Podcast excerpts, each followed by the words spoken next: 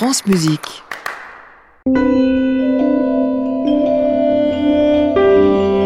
Bonsoir à tous, bonsoir Émilie. Bonsoir Rodolphe.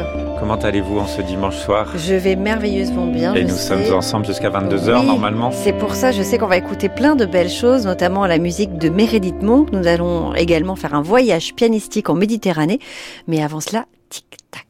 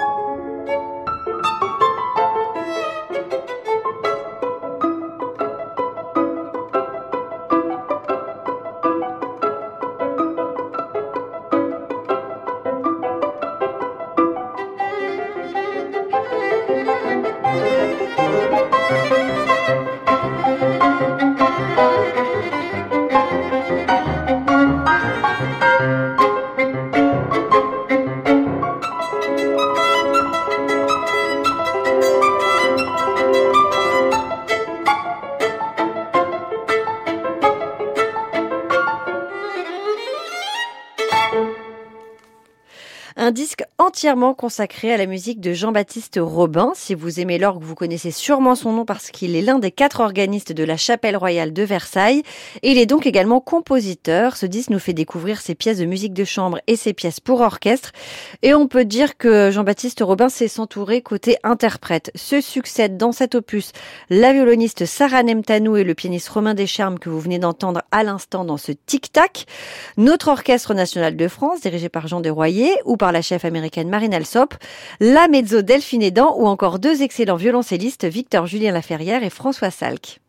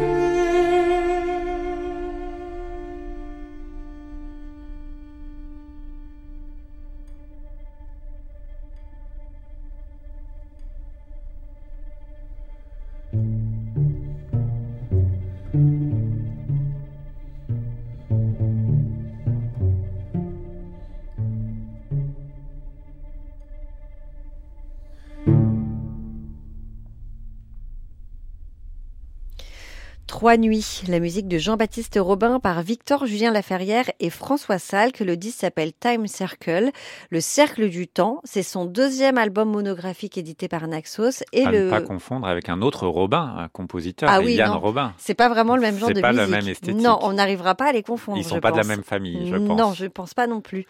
Le programme porte une thématique, celle du temps qui avance inexorablement, modifiant insensiblement être et choses et menant à la mort et au néant.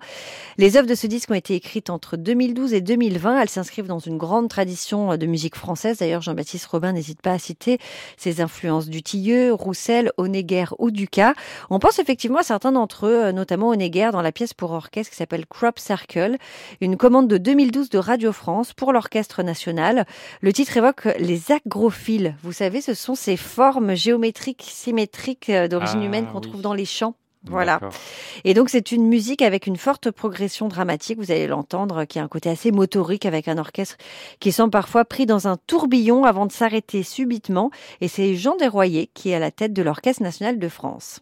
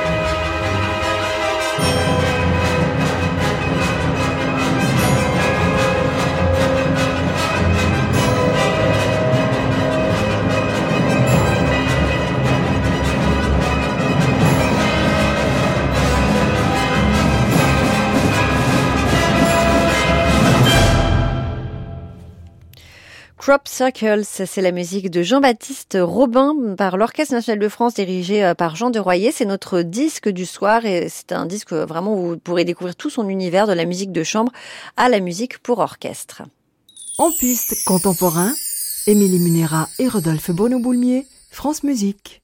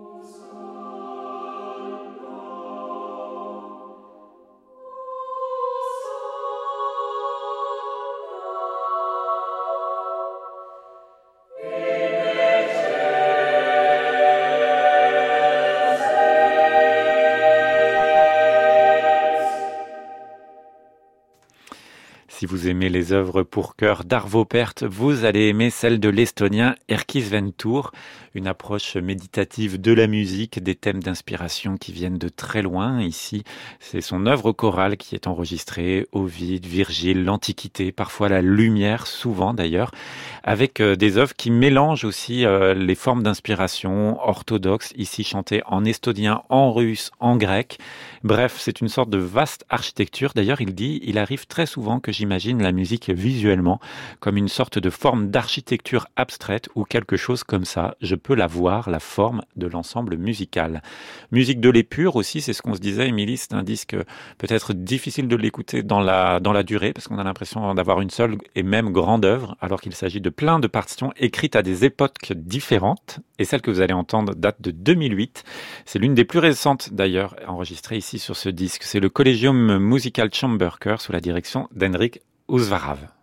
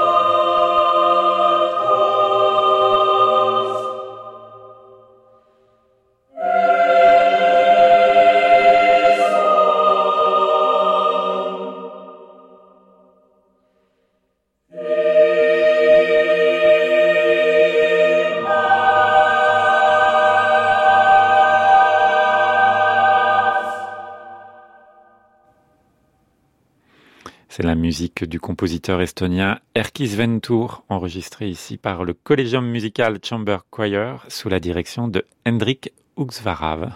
Quelques petits paysages maintenant.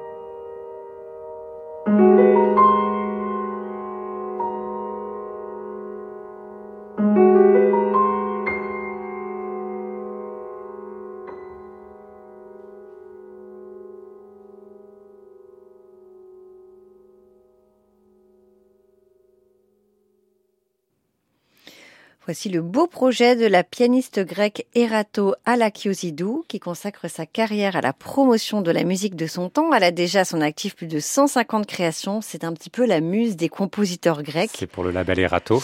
Et mais je me disais, c'est incroyable de s'appeler Erato hein. quand même. Mm. C'est peu courant, on peut le peu dire. Courant. Elle s'est lancée dans un projet baptisé euh, Miniature méditerranéenne, commande de petites pièces de compositeurs méditerranéens, notamment grecs, italiens, espagnols et portugais. Elle a ainsi récupéré 70 miniatures qu'elle a jouées dans différents pays et en a choisi 32 pour son disque. qu'elle a appelé Silent Landscape, donc des paysages silencieux. C'est aussi le titre d'un cycle de Statis Giftakis dont vous venez d'entendre un extrait et qui a été composé pendant la pandémie pour Erato à la Kyosidou. Les 32 pièces s'enchaînent, souvent mélancoliques et contemplatives, mais les écritures sont très différentes. Alors, faut dire que c'est des compositeurs qui ne sont absolument pas de la même génération. Ils sont nés entre 1954 et 1991. On va de l'univers le plus tonal au plus radical et comme les pièces sont très courtes, finalement, on finit par perdre nos repères. Et c'est une belle atmosphère qui se dégage tout au long de ce disque. On va écouter Sea Breeze, une pièce tout en résonance écrite par Christophe Ntovas, compositeur né en 1989.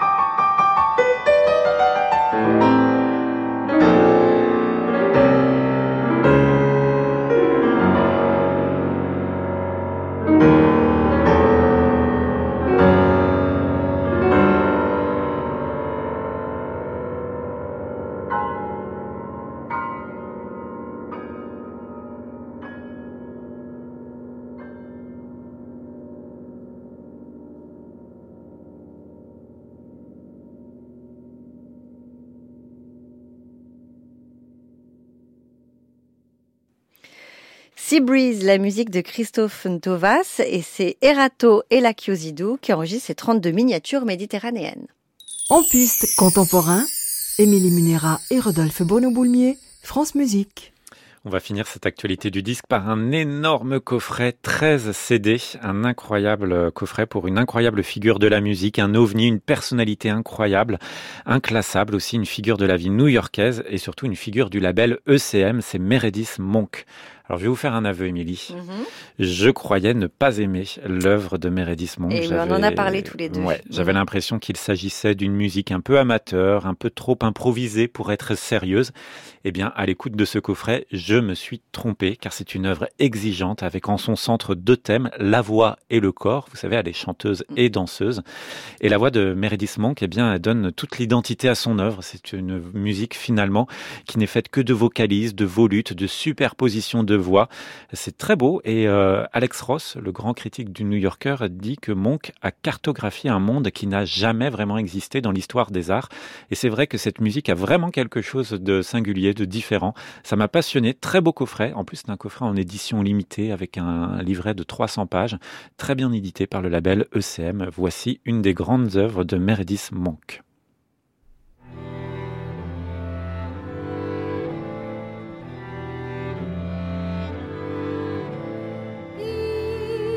Got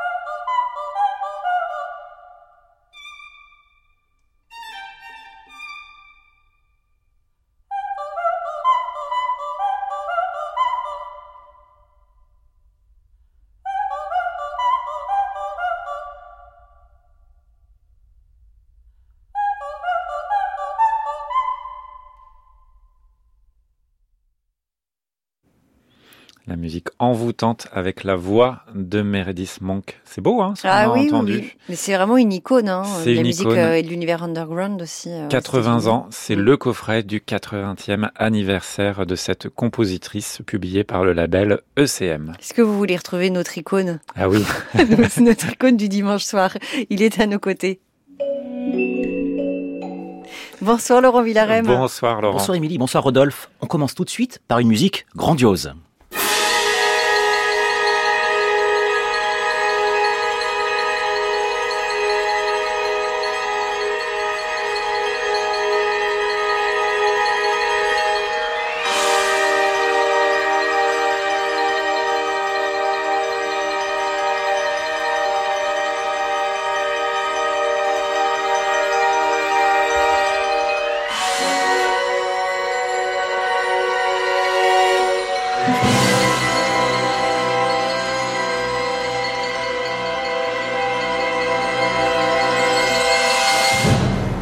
Impressionnant, non Ah oui. Très grand orchestre. Mhm. C'est la musique de Sami Moussa Crimson, une pièce assez ancienne, mais j'aurais pu trouver d'autres exemples. Elysium, par exemple, c'est ouf comme musique. Eh bien, le compositeur germano-canadien, qui fait une carrière internationale, son prochain opéra sera créé à l'Opéra d'Amsterdam la saison prochaine, a une création cette semaine à Lyon. L'Orchestre national de Lyon, dirigé par Jem Agnew, offre en effet la première mondiale de son concerto pour trombone Yericho le 14 avril. C'est le grand tromboniste Jürgen von Ryan qui tient la partie soliste. Une création de Sami Moussa, c'est un événement et pour une fois, elle se déroule en France, tous à l'Auditorium de Lyon le 14 avril. Souvent, les créations sont des coproductions, c'est-à-dire que plusieurs orchestres se réunissent pour la commande, ce qui permet plusieurs exécutions. Alors, l'œuvre dont je vous parle maintenant est une co-commande. Alors, je prends ma respiration du Centre national chinois, du San Francisco Symphony, du Toronto Symphony Orchestra, de l'Orchestre de Paris, du NDR Help Philharmonia Orchestra et du New York Philharmonic. Ce compositeur que tout le monde s'arrache, c'est Magnus Lindberg. Et son concerto pour piano numéro 3 parcourt cette semaine toute la France, puisque jeudi et vendredi, l'œuvre est jouée à la Philharmonie de Paris, le samedi au Grand Théâtre d'Aix-en-Provence et dimanche à l'Auditorium Ravel de Lyon. Pour l'interpréter, il n'y a que des stars. L'orchestre de Paris, dirigé par Klaus Makela, et la soliste du concerto, c'est la pianiste Yuja Wang. Émilie Rodolphe, qu'est-ce qu'on pense de la musique de Magnus Lindberg Mais Moi, j'ai toujours bien aimé son univers euh, depuis aussi. assez longtemps. Vous n'avez pas l'air d'être. euh, Je suis un peu aussi- dubitatif sur- ouais, sur vous avez pas l'air d'être aussi enthousiaste. Le, le concerto pour piano précédent qui avait été créé par Yefim Brofman est très ravelien et il y a plein de, de citations du concerto pour la main gauche. Ça, c'est écoutez, un- je crois que son-. C'est son- trop réveillant pour vous, peut-être. Ouais, je crois que le troisième est très bartokien. Ah, Donc on écoute un petit extrait de la première mondiale qui a eu lieu en octobre dernier à San Francisco.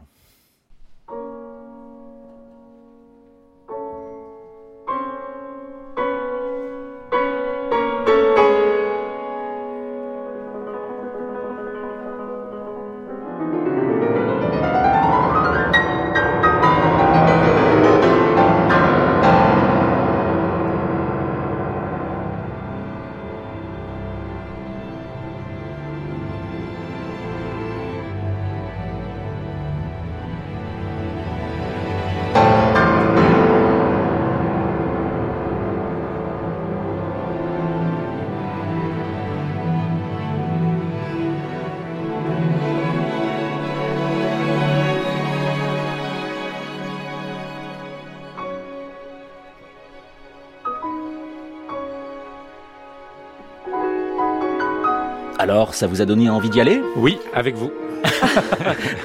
D'accord. Yuja Wang et l'Orchestre de Paris interprètent le nouveau concerto de Magnus Lindberg cette semaine à Paris, Aix et Lyon. L'événement de la semaine à Paris, ce sont bien sûr les présences électroniques qui se tiennent du 14 au 16 avril dans notre maison de la radio. Les présences électroniques sont le grand rendez-vous des musiques électroniques et électroacoustiques. On laisse le directeur de l'INA GRM, François Bonnet, nous présenter la programmation. Trois soirs de concerts euh, qui vont de manière très contrastée explorer euh, les différentes modalités euh, d'écriture électroacoustique expérimentale, euh, notamment euh, avec une- un déploiement dans l'espace euh, à travers une écriture vraiment acousmatique. Et certains artistes invités vont d'ailleurs se prêter au jeu de la diffusion sur Acousmonium, des, des artistes qui n'ont pas forcément l'habitude de travailler avec cette modalité. Je pense à Steven O'Malley ou Tomoko Sauvage. On retrouvera bien sûr des anciens, des références du répertoire comme Horacio Fagion ou Michel Bokanowski, et aussi des, euh, des concerts live avec euh, la venue exceptionnelle de Jim O'Rourke, qui sera en duo avec la compositrice japonaise Eiko Ishibashi, le Kenyan Kamru, qui est un jeune compositeur très prometteur, ou encore des pionniers comme Zoviet France, ou des duos quasi exclusifs comme celui qu'on peut trouver avec James Rushford, Jotalia. Je vais pas tout citer, mais c'est vraiment trois soirs très intense, très dense, avec euh, une belle générosité euh, de, propositions. Et je vous engage vraiment à y aller, à pas trop tarder, car euh, je crois que certains concerts sont même déjà complets. Les présences électroniques se tiennent du 14 au 16 avril à la Maison de la Radio à Paris. Cohen Schneider dévoue tout de suite après le journal un carrefour consacré à Pierre Boulez. Émilie, Rodolphe, mhm. si on parle du compositeur Boulez, c'est quoi les œuvres de Boulez que vous aimez d'amour et celles que vous trouvez pénibles? Vous voulez y aller, Rodolphe, ou pas? Moi, j'ai. Euh, bah, allez-y, je vous en prie.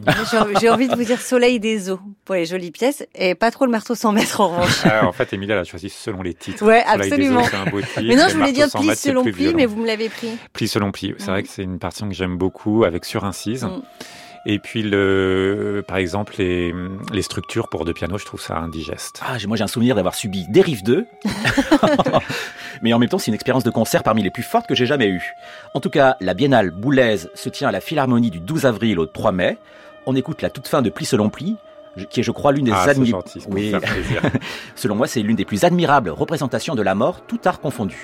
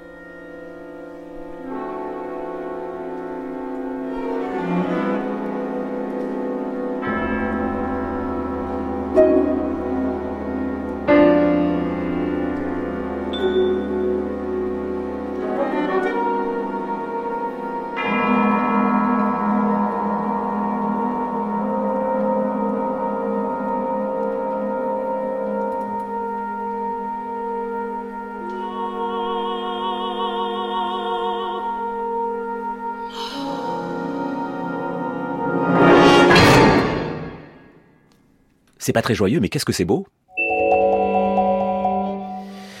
Nous allons parler de, jeunesse avec le concert déjeuner ce jeudi 13 de l'Orchestre de Chambre de Paris au Théâtre du Châtelet avec des créations de jeunes compositrices, Célim Géon et Anna Luna Meunier, qui proposent toutes les deux une création symphonique avec l'Orchestre de Chambre de Paris dirigé par Rebecca Tong, qui a remporté en 2020 le premier concours de la Maestra.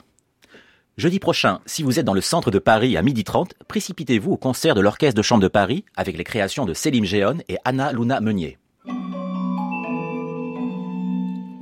Cette semaine, un grand musicien est mort, c'est Rushi Sakamoto. Vous en pensez quoi, vous? Moi, je n'ai pas trop d'avis. Euh, ouais, je connaissais pas très très bien. Alors que moi, je. Mais je sais que c'est un dieu de la musique. Oui, hein, mais oui, j'ai bien vu que ça a bouleversé tout, tout, le monde musical. j'ai découvert tout petit avec ses musiques de films, Le Dernier Empereur, Furio ou la sublime musique de Little Buddha. Et Sakamoto était un artiste complet qui a fait de la pop, du jazz, mais qui était aussi, le saviez-vous, très proche de la musique contemporaine. À titre d'exemple, je voudrais vous faire écouter une rareté, c'est le ballet mécanique de Sakamoto, orchestré par un grand compositeur contemporain, le japonais Dai Fujikura.